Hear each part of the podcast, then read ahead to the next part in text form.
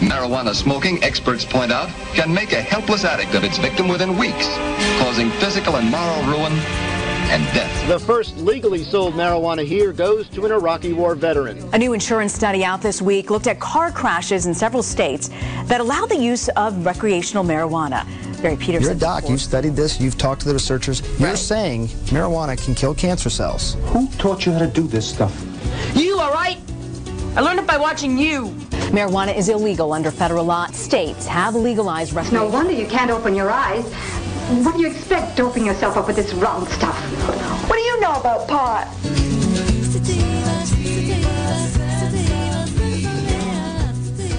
Good morning. You are listening to the Cannabis Hour, a bi weekly radio program where we discuss all things cannabis. Thanks for joining me today. I've got a very interesting show for you today. We're going to be deviating a little from our topic we've been covering lately, which has been a lot of cannabis regulation. And we are going to be speaking with three researchers from UC Davis who have been discussing um, the impact of cannabis on local economics. Those researchers here with me today are um, Keith Taylor. Uh, Taylor Giamo, and shortly we will be joined by a third researcher, Parisa Kovasi. I'm just going to go ahead and introduce them here while we wait for Parisa to join us. So just one moment here. All right. Taylor Giamo grew up in Napa Valley. During her time at Napa Valley College, she became involved with the Students for Sensible Drug Policy and began taking classes at Oaksterdam University. She holds a BS in International Agricultural Development with a concentration in crop production from UC Davis. Um, Dr. Keith Taylor is a researcher with UC Davis, and his research program focuses on the manner in which the cannabis industry's transition to legalization is impacting small and medium enterprise. He, Dr. Taylor is also analyzing how the cannabis industry impacts community economic development outcomes, particularly in rural regions. And I see that Parisa has joined us here. Thank you so much, Parisa. So I'll go ahead and introduce her as well. Parisa Kabusi has graduated with a degree from UC Davis in environmental science and policy. She has been working with Dr. Keith Taylor and Gwen Arnold on cannabis research, and she is hoping to pursue a career in medicine and explore the health benefits of cannabis. So, thanks to the three of you so much for joining me today. Do you want to go ahead and say hi to our listeners? Hello, everyone. Hello, everybody. Hi, Thanks so much for taking the time to be here. So I'd like to start our program by just asking you all a question. Um, Taylor, I'll ask you first. And that question is What is your personal relationship with cannabis? Um, well, growing up, I thought cannabis was a dangerous drug, but when I got high for the first time, that was really the first time I felt like I saw myself. Um, feeling calm and whole was kind of this foreign concept to me, and cannabis provided me a lot of relief kind of like in my experience to Willie Nelson's, he recalls in his memoir that um, his love affair with pot became a long term marriage and it was one of the smoothest of his marriages, and that he and pot got along beautifully, chased away his blues, and got him up when he needed it. And to this day, when people ask him why he smokes so much pot, he says to keep down the rage. And uh, I really love that because basically, same uh, and once I realized cannabis is medicine, I understood how many people I love are harmed by cannabis prohibition, and I couldn't unring that bell. Uh, Students for Sensible Drug Policy and the Drug Policy Alliance really became my mentors, and I saw how much pain, trauma, and hypocrisy there was behind the war on drugs. And I've been committed to researching cannabis ever since.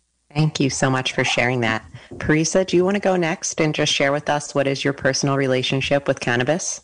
Of course. Well, honestly, I'd have to say that my personal personal relationship with cannabis started doing this, just doing this research, and through that, I have gained a tremendous amount of respect for everyone in this industry who's really just trying to make it happen amidst so many challenges and struggles. Um, and personally, I would have to say, like, I really do see cannabis as a medicine, and I'm really interested in exploring that area as well, and hopefully there can be more research towards that. So I'm just trying to like build that connection going forward, mostly um, as ca- with cannabis medicine. Um, that's my ideal relationship, just to understand that area more. Thank you so much for sharing that, Parisa. And Dr. Taylor, would you like to go ahead and just share with us what is your personal relationship with cannabis? Sure, Jen. Uh, it, thanks again for having us on here. Uh, for me, uh, you know, I, am from the Midwest, and so uh, I had observed cannabis from afar, all the legalization. And when I landed out here in 2017, I fell in love with the North Coast region as a research site. It kind of feels a lot like the Midwest in many ways with the kind of personalities that are out there, a lot of the economic development issues. And uh, truth be told, I never thought I'd be studying cannabis. And then um, we had a grant here uh, through the Cannabis and Hemp Research Center. And I thought, oh, well, heck, you know, if I can get this grant and then it keeps me, you know, coming to the North Coast, that's great. And I, I got it. it. It's for me kind of funny because I talked to my friends and family back in the Midwest. I'm like, hey, uh, I'm a cannabis researcher now.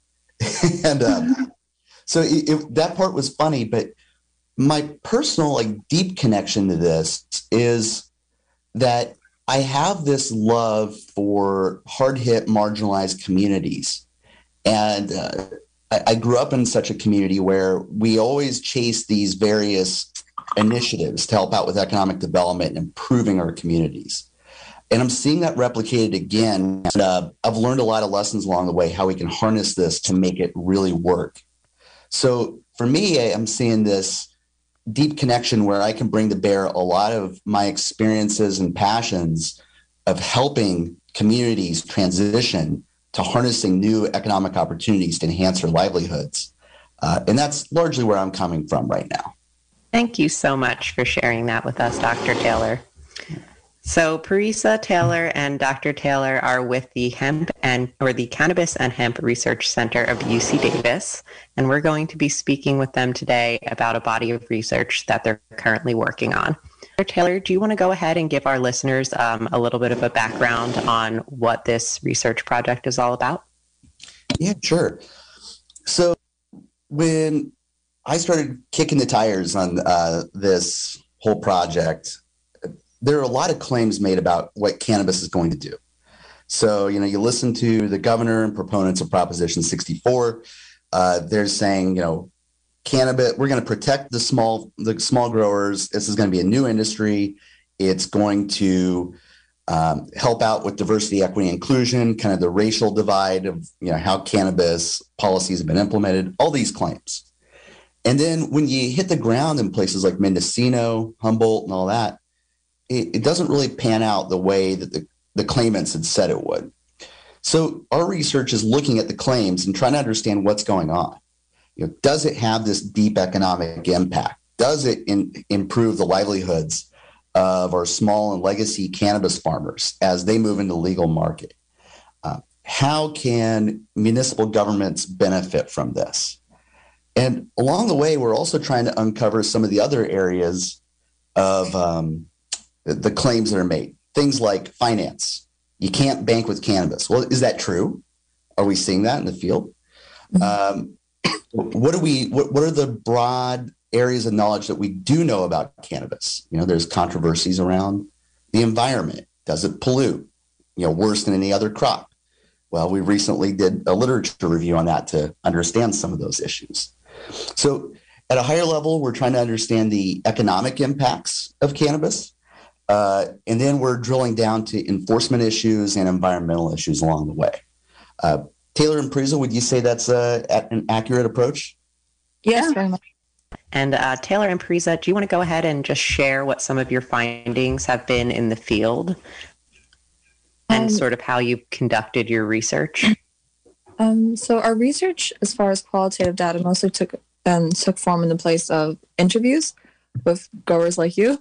um, and a lot of that kind of research what that showed us is, is, in terms of finance and banking is that a lot of people in the cannabis industry don't have um, access to affordable banking. And oftentimes maybe there is a bank available to you a credit union available to you but the prices are just outrageous.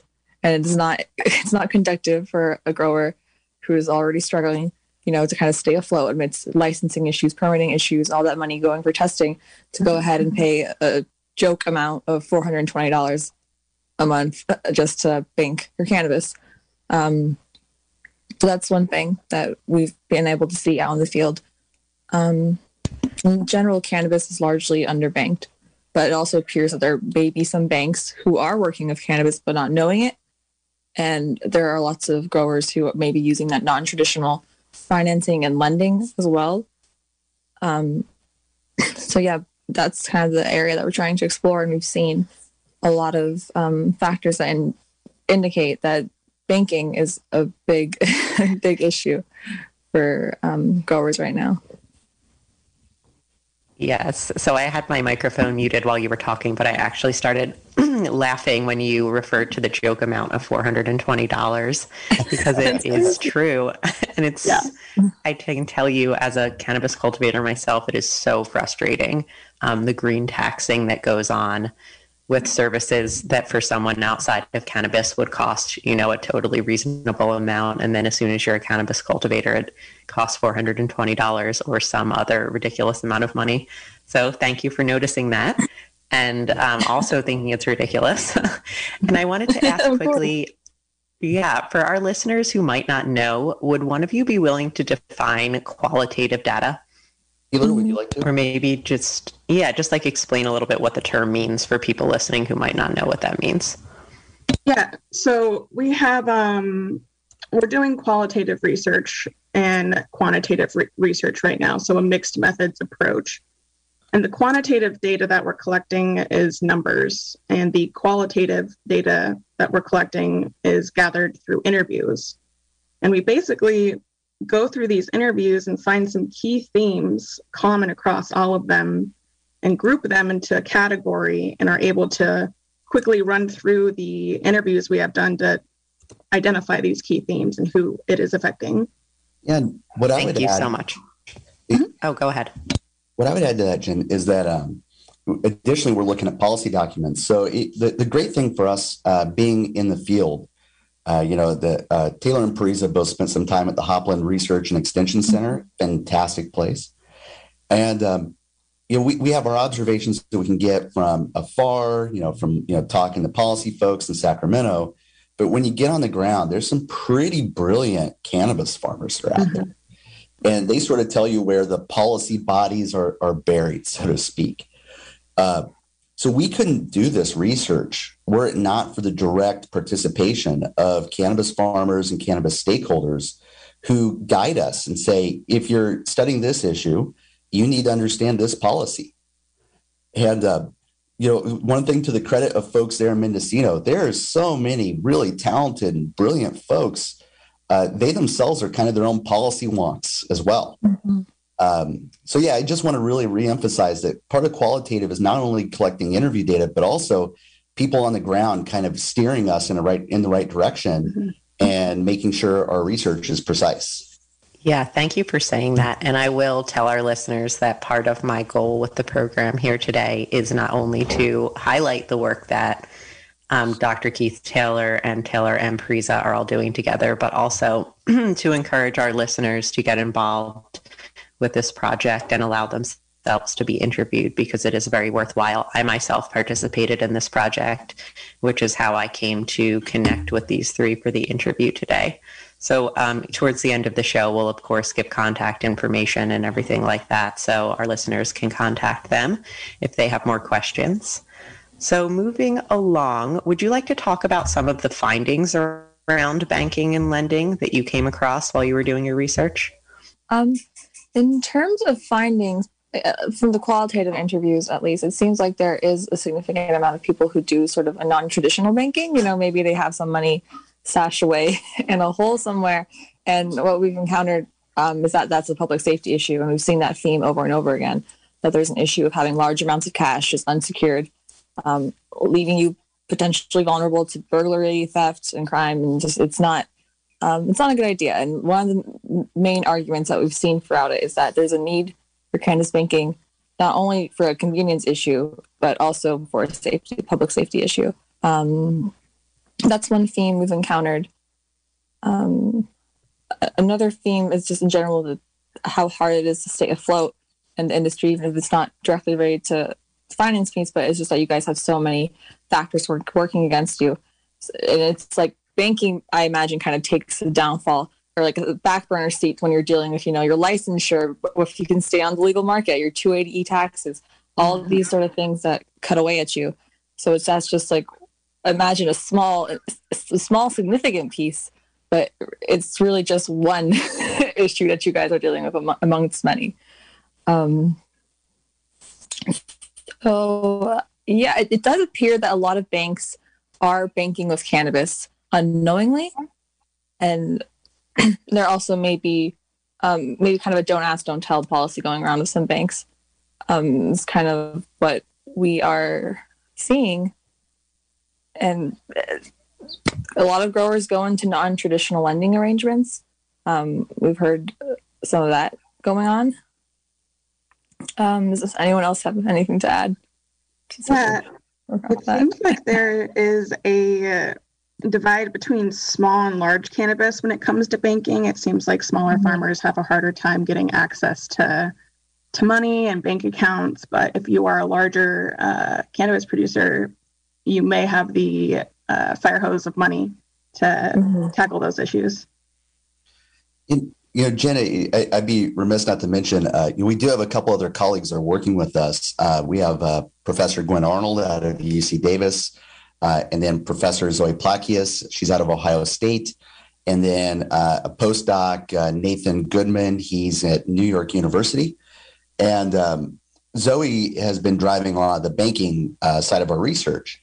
So mm-hmm. to piggyback on what Taylor and Parisa are saying uh, Zoe pulled down some bank data, and I can't forget what it is, other than it's some sort of a public data set.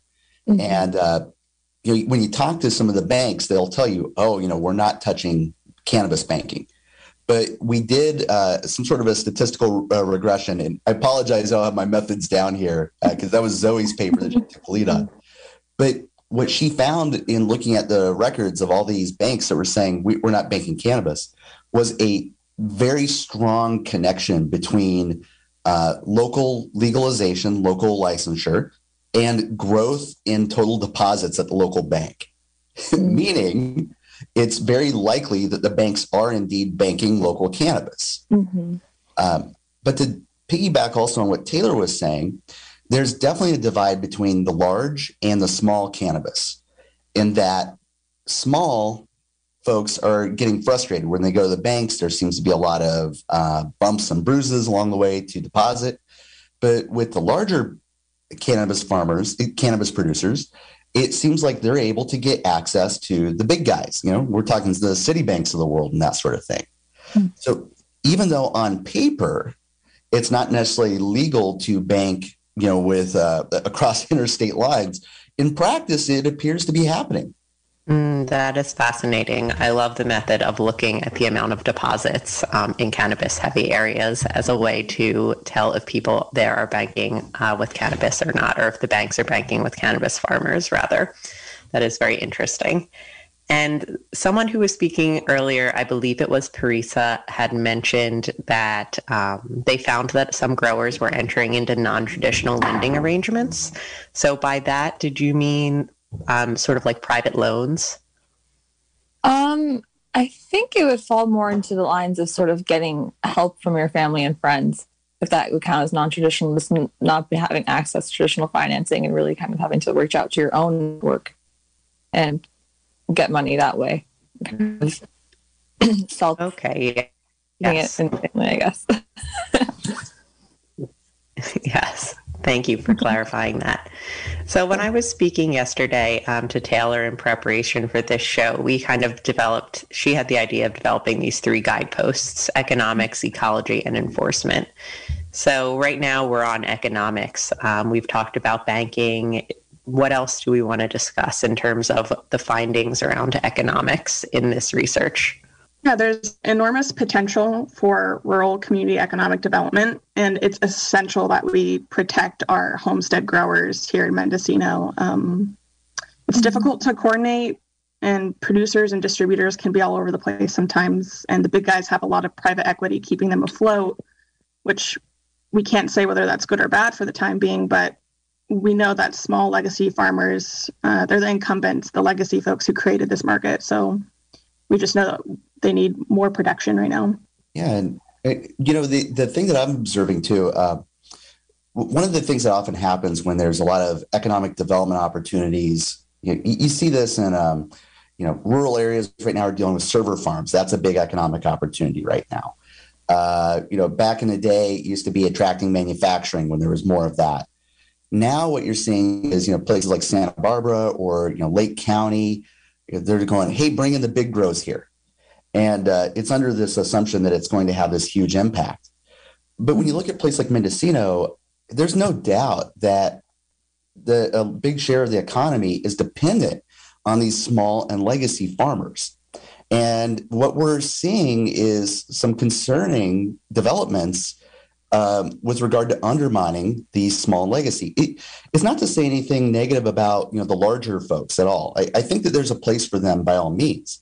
Mm-hmm. Um, but with the small legacy, there's no doubt that they're going to go and spend more at your hardware store. They're going to spend more at your auto dealership. They're going to pay more in taxes.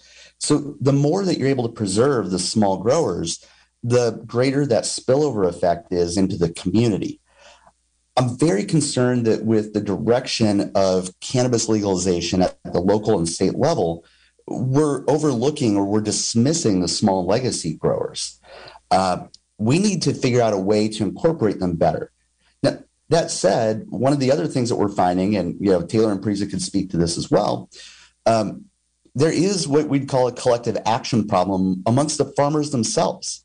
Mm-hmm. You, know, you go back in the history, the legacy of these small farmers, and they were the back the landers, they were the kind of renegades that fought the law. And uh, what I've been saying a lot is, congratulations, y'all are the dog that caught the car. you know, like this is fantastic. You won. But now you you won. You have laws to follow. You have new markets to follow. I think the old way of being this sort of yeoman, uh, you know, isolation farmer isn't going to sustain you.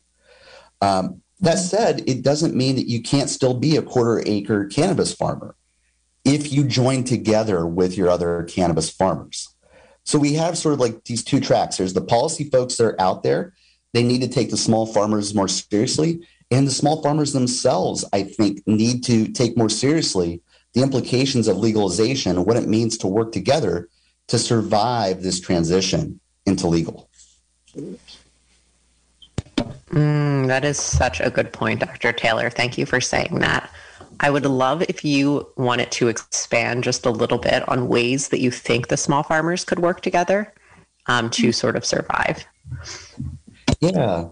So Jen, anyone knows me, they know I have this overall love of uh, small medium business as well as cooperatives. Cooperatives are uh, a, a passion of mine. So ideally, the cannabis farmers in the region would work to form cooperatives. Um, I think that if it was properly done, you could have multi-million, if not multi-billion dollar cooperative made up of small farmers. um, now, you know, that's the aspiration, right? there's still a lot of things that have to be overcome and all that. But by joining together, the small farmers could then have market and political power. So instead of saying things like, well, it's difficult for us to access this distributor, it's difficult for us to get access to retail. If there was the collective power of the farmers, they could negotiate together for bulk contracts with the folks down the value chain. Uh, additionally, you know, in a place like Mendocino, I've, I've observed this already. Like, uh, again, when I landed out here from the Midwest, I was like, well, three and a half hour drive to get there, no big deal. You know, I'm used to that from the Midwest. But in the Midwest, it's flatland. It's just a straight, boring drive. Um, it's a lot more difficult to get out to those hinterlands in Mendocino. Uh, which also means if it's difficult for me from Davis to get there, then it's difficult from folks to Mendocino to get to Davis and Sacramento to talk about mm-hmm. policy. Mm-hmm. If the cannabis farmers would work together stronger, you know, you have folks like the MCA, the Cannabis Association there, Mendocino, um, then you could put the resources collectively behind your own lobbyist who's going to go speak on behalf of the collective interests of the folks there. So there's sort of like a strong association where it incorporates market aspects, that'd be the co op. But then uh, another arm would be your policy side, which would be you know existing associations that are there and kind of doubling down on those relationships. Uh, does that answer your question, Jim? It does. Thank you so much. And I have to say, I do agree with you. Um, something that came to mind when you were speaking was the popularity of agricultural collectives in the dairy industry, for example. Mm-hmm. We know that's really been key in helping small dairy farmers survive. And of course, organic vegetable producers um, also form local cooperatives often that help them sort of reach wider markets and navigate some of those hurdles that small businesses can um, have a hard time getting over when they sort of enter the commercial sphere. So I think those are great ideas and they're very valuable. So thank you for elaborating on that. Um, is there anything else that we want to talk about related to economics and your research before we sort of move into ecology? Well, it seems like in order for the economics to work, we need to uh, give our legacy farmers that financial support. Um, in my opinion, I think we should be giving more grants to our small farmers to allow them to farm ecologically, giving them more time to get compliant, um, and streamlining processes that farmers have to use to become compliant. So it's less of a stress on them. My, my understanding is that a lot of farmers are burning the candle at multiple ends and it's not sustainable. So we need to give them more financial support. Breezy, did you have anything to say here? Otherwise, I had another follow up. Um, no. Okay. So one other thing I would add here, uh, Jen, that I think about is, um, you know, you talk to the small small farmers and they get frustrated with some of the local policy issues, and I get it you know, I, am not going to say anything with regard to you know how the county operates or local municipalities because I, I'm being charitable charitable in that rural communities just have a lot of resource constraints. Period. Now that said, when we look at these problems, we also have to understand there are solutions that are out there. And Jen, this is going to feed into the other parts that you want to talk about with regard to you know enforcement issues and the environment. So when I think of compliance issues and running through licensure and all this sort of thing, yeah, yeah, there's definitely challenges with the county scaling up and meeting those needs. But the county doesn't have to do this in isolation. Uh, there's ways that we've dealt with this in numerous other instances in other industries where instead of your local county dealing with this, they form into kind of regional compacts with other surrounding counties.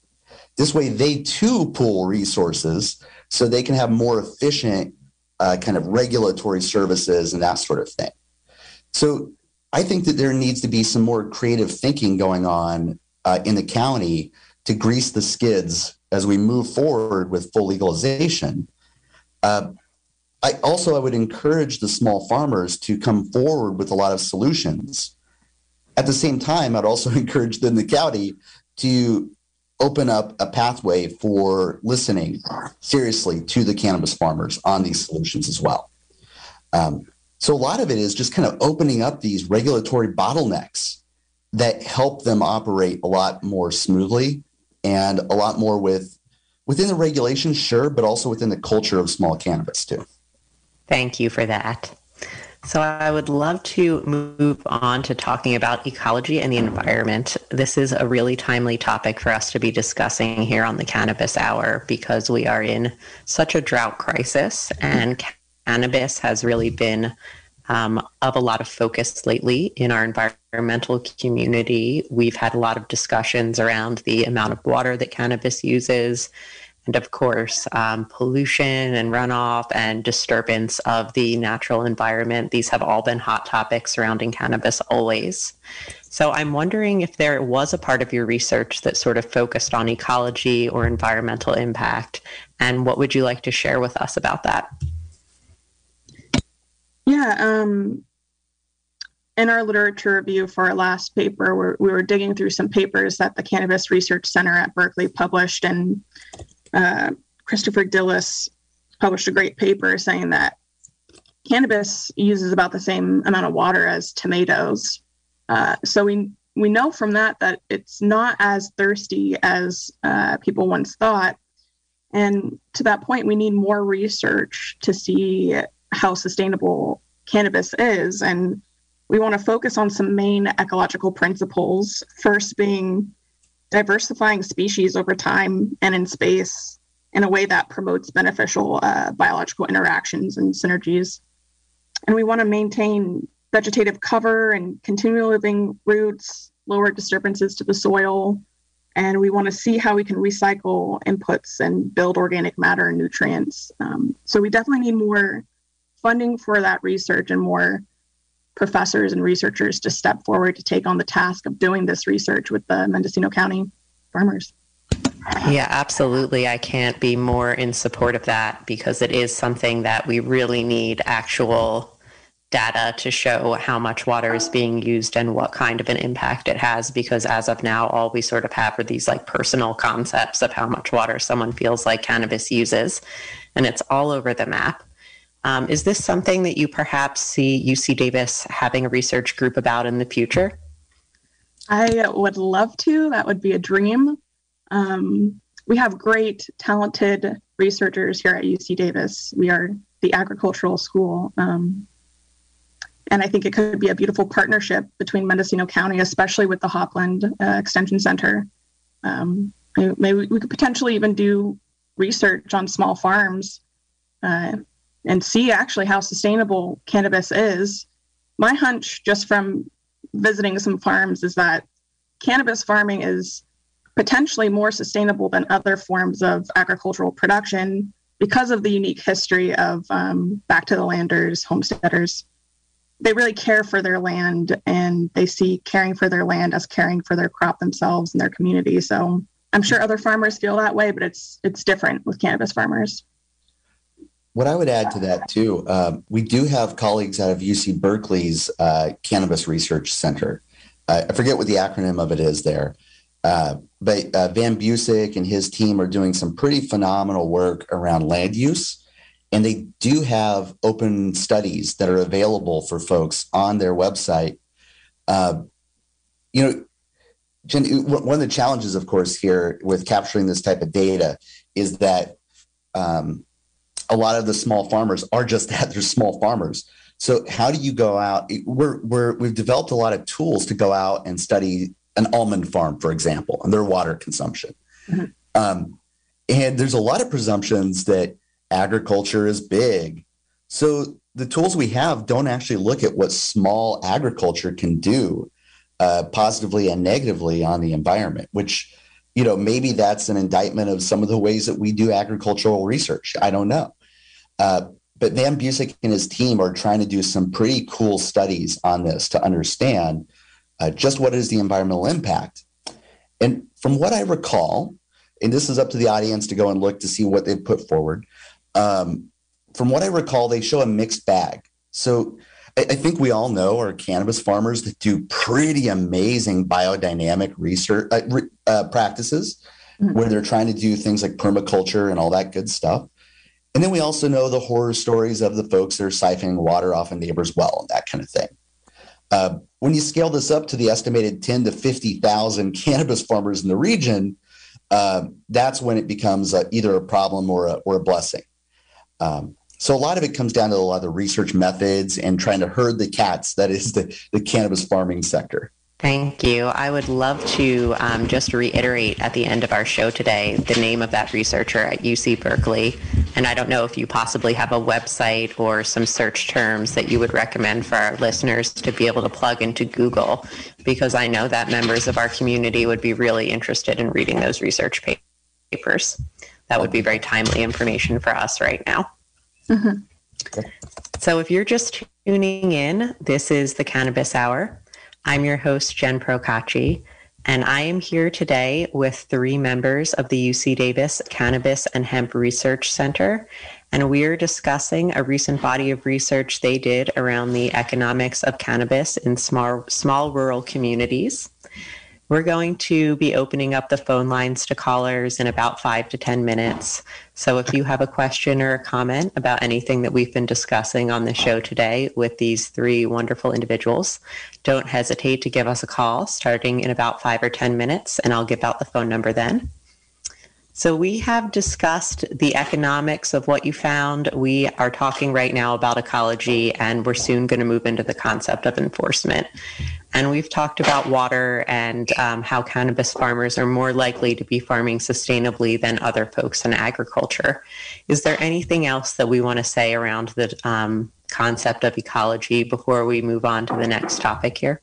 Um, just that you know, when we get federal legalization, it'll be so much easier for the university to work with uh, cannabis, not hemp farmers. Um, there's a lot of constraints uh, with getting cannabis on campus, so we have to go out and research this stuff. So federal legalization will help uh, benefit research, definitely. Well, Jen, I'd like to cue up Taylor. You know, Taylor's been doing a lot of interesting thinking about, um, you know, the, kind of um, ge- the genetics of cannabis with regard to uh, terroir, uh, with regard to um, you know, oh, she, and she knows these terms better than me. but the idea is, is, as cannabis gets to be more and more uh, normalized, uh, there's going to be people that are going to be trying to profiteer off of the genetics of cannabis. And we know that Mendocino County has this proud history of uh, making you know new breeds and varieties and all that kind of good stuff. Uh, you, Taylor, did you just want to mention that issue briefly? Kind of what you, you've been poking around the edges on? Yeah. Um, so focusing on appellations of origins or geographic designations, I feel like that will really change cannabis. I think Mendocino can be like the next Napa Valley. I think there's that type of equity in Mendocino. Um, and furthermore, there's potential in different countries around the world Morocco, uh, India, China, places with a, a, deep history and genetic history of cannabis. I think with uh, federal legalization, we'll be able to really poke into that a little bit more and see how our aid programs can help lift countries out of um, poverty to benefit their communities and cannabis as well. Great. Thank you. So before we move on to discussing enforcement, ooh, everyone's favorite topic, I wanted to ask you quickly, have you done this research in any county other than Mendocino? And do you plan to if you haven't? Uh, up to this point, we have not, not our team at least. Uh, like I said, I've got my colleagues at UC Berkeley. I think we have a similar center out of UC Irvine.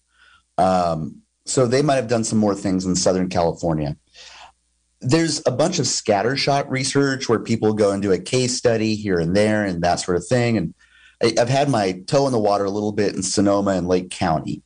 Uh, but otherwise, you know, up to now, not so much. Um, there is another research team out of Humboldt State that is doing some stuff around cannabis in Humboldt and the kind of region butting up against Humboldt and Mendocino.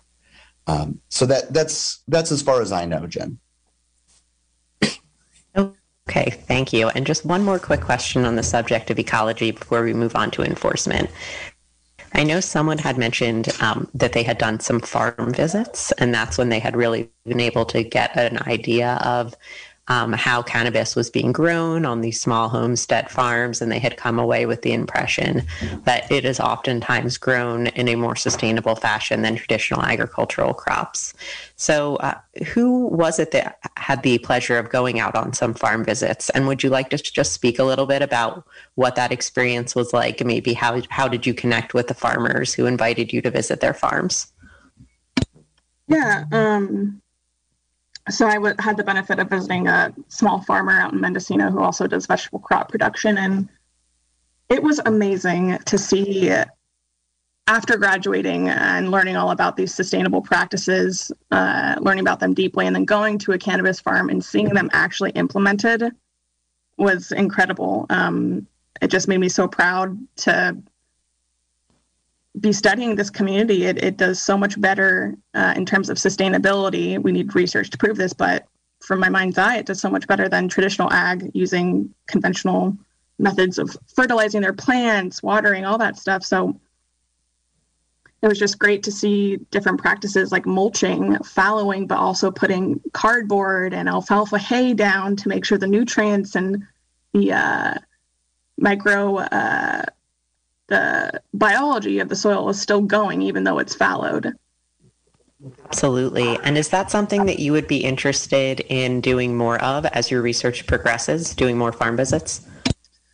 I would love that. It would be great. Um, getting up there can be a challenge. Uh, we also have to get funding for this research. Uh, we have to apply and get grants. So we're hoping to do another round of research grant funding soon so that we can do more of these visits and get some documentation of what the small farmers are like in Mendocino County.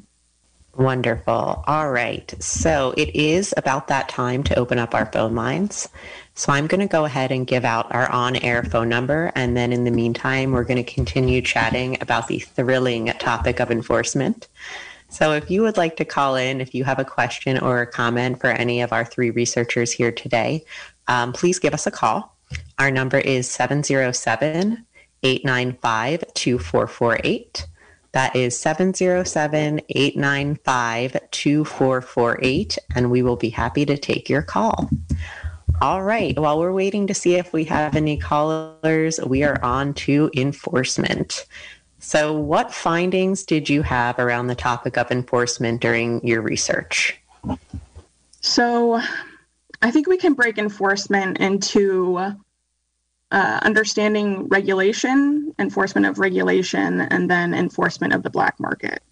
Mm-hmm. Um, my understanding is that about 90% of cannabis production is uh, illegal in Mendocino County. So the legal market is uh, in competition with the black market and it's doing quite well. uh, but it seems like enforcement is pretty understaffed yes. and is having difficulty even getting out and uh, put, stamping out these illegal growers. And from what we have seen is um, the enforcement side, when they do uh, catch these illegal growers, they can be large in scale, sometimes a couple thousand plants.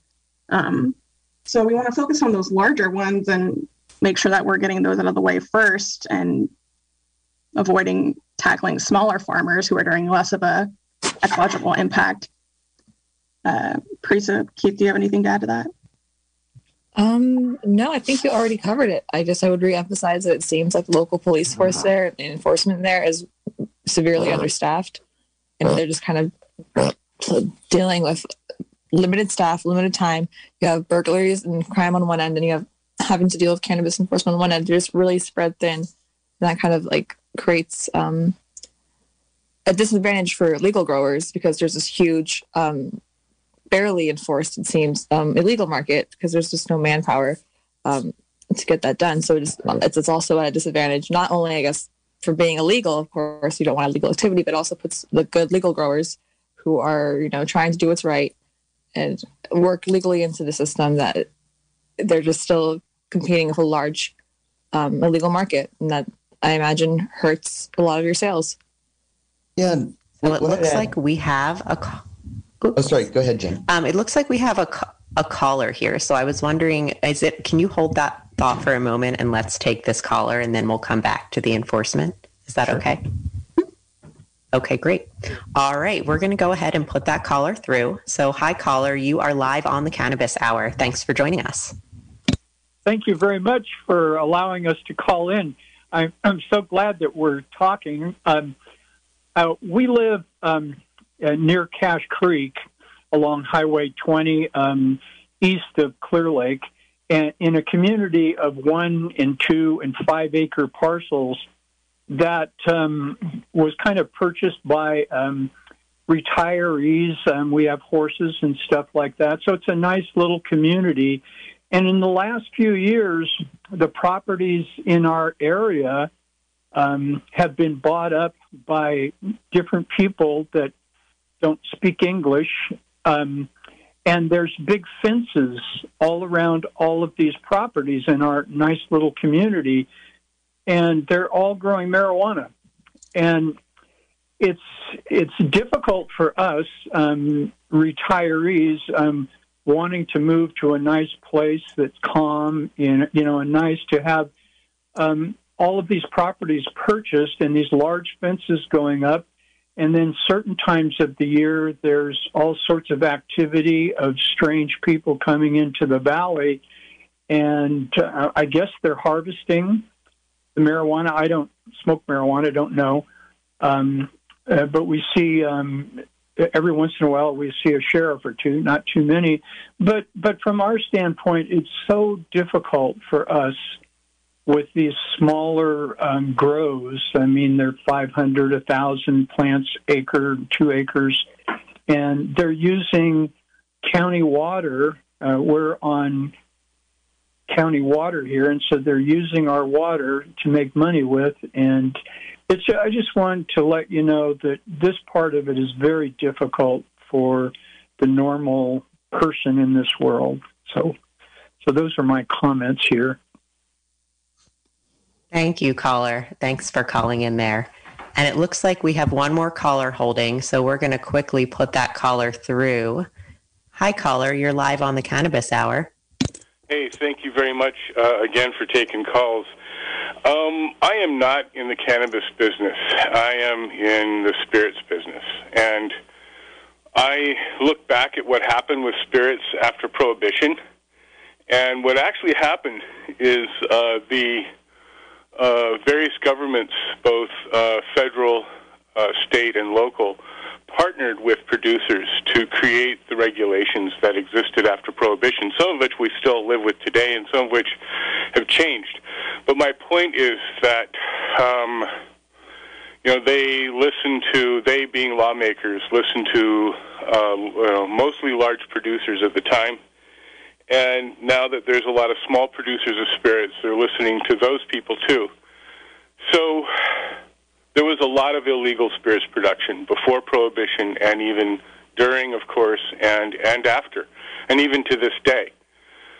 Um, my my upshot here, what I'm getting at, is that I see a lot of of regulation being made, and even assumptions being made on both sides, uh, judgments about morality and such, and all these things happened before, during, and after Prohibition, and even to this day. When I got licensed to make abs, you know, when I started making absinthe, when I started making whiskey, I said death death threats in this county from people who are adamantly opposed to alcohol. This used to be a dry county even before Prohibition. So the whole thing is that if we can find a way to uh, work it out together, and my real, real question is, do any of you think it's possible that um, the people in government can get past their own personal feelings about it, their own uh, moral judgments of it, and can the people in, let's say, the planning department get past their own moral judgments of it uh, to uh, facilitate legality? Because this will alleviate the black market. And as long as it's difficult to get permitted and difficult to get licensed and whatever it takes, there's always going to be this black market. And even in spirits, believe it or not, there's still a black market. There's still, you know, there was a major bust in Florida a number of years ago where there was a huge distillery with 85 employees producing counterfeit Myers rum and counterfeit Jack Daniels and on and on. They had the bottles, the labels, everything. And, and it just wasn't right. So my thing is that as long as there's going to be um, what appears to the small producers as these set of impossible hoops to jump through, and the bar always moving, or whatever the heck it is from my observation, right or wrong, as long as it's that complicated, there's always going to be a black market. And do we have the courage? My question: Do we have the courage and the fortitude to uh, simplify the process, uh, approach it from a um, uh, less punitive uh, position to make or carve out a niche for uh, legal grows and uh, make it easy for those black people in the black market to uh, get qualified, get certified, whatever it takes. So I know it's a long one, but thanks for your time. Appreciate it. Yeah, thank you so much. That is some really insightful and interesting commentary, and I certainly hope that it is possible. I think the future remains to be seen, um, and we have only a few minutes left here.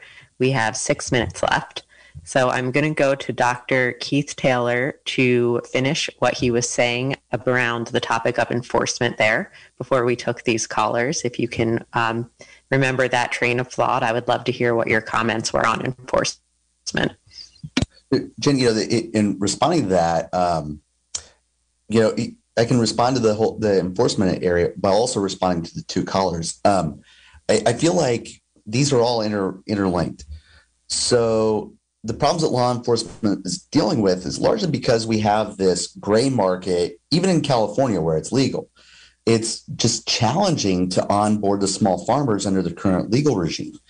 Uh, speaking to you know the I would say the anxieties of the first caller, uh, that does mean that you're going to have entrants that come into the market that might not fit in well with the local community, shall we say?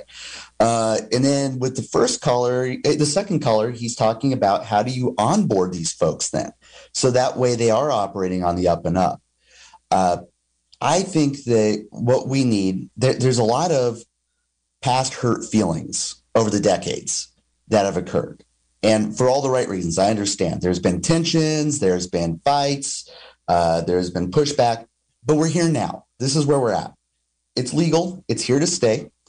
And I think what we need to do is we need to have some folks putting their emotions to the side and saying, what does it look like for us to stand this up? And as we stand this up in such a way that allows for the onboarding of folks that aren't licensed, um, you know, how do we create these carrots so we can have more effective sticks along the way?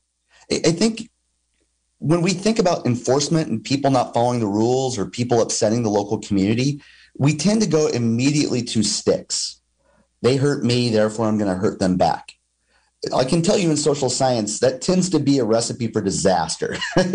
um, it, and it kind of goes against like a lot of uh, uh how humans want to inter- react up front.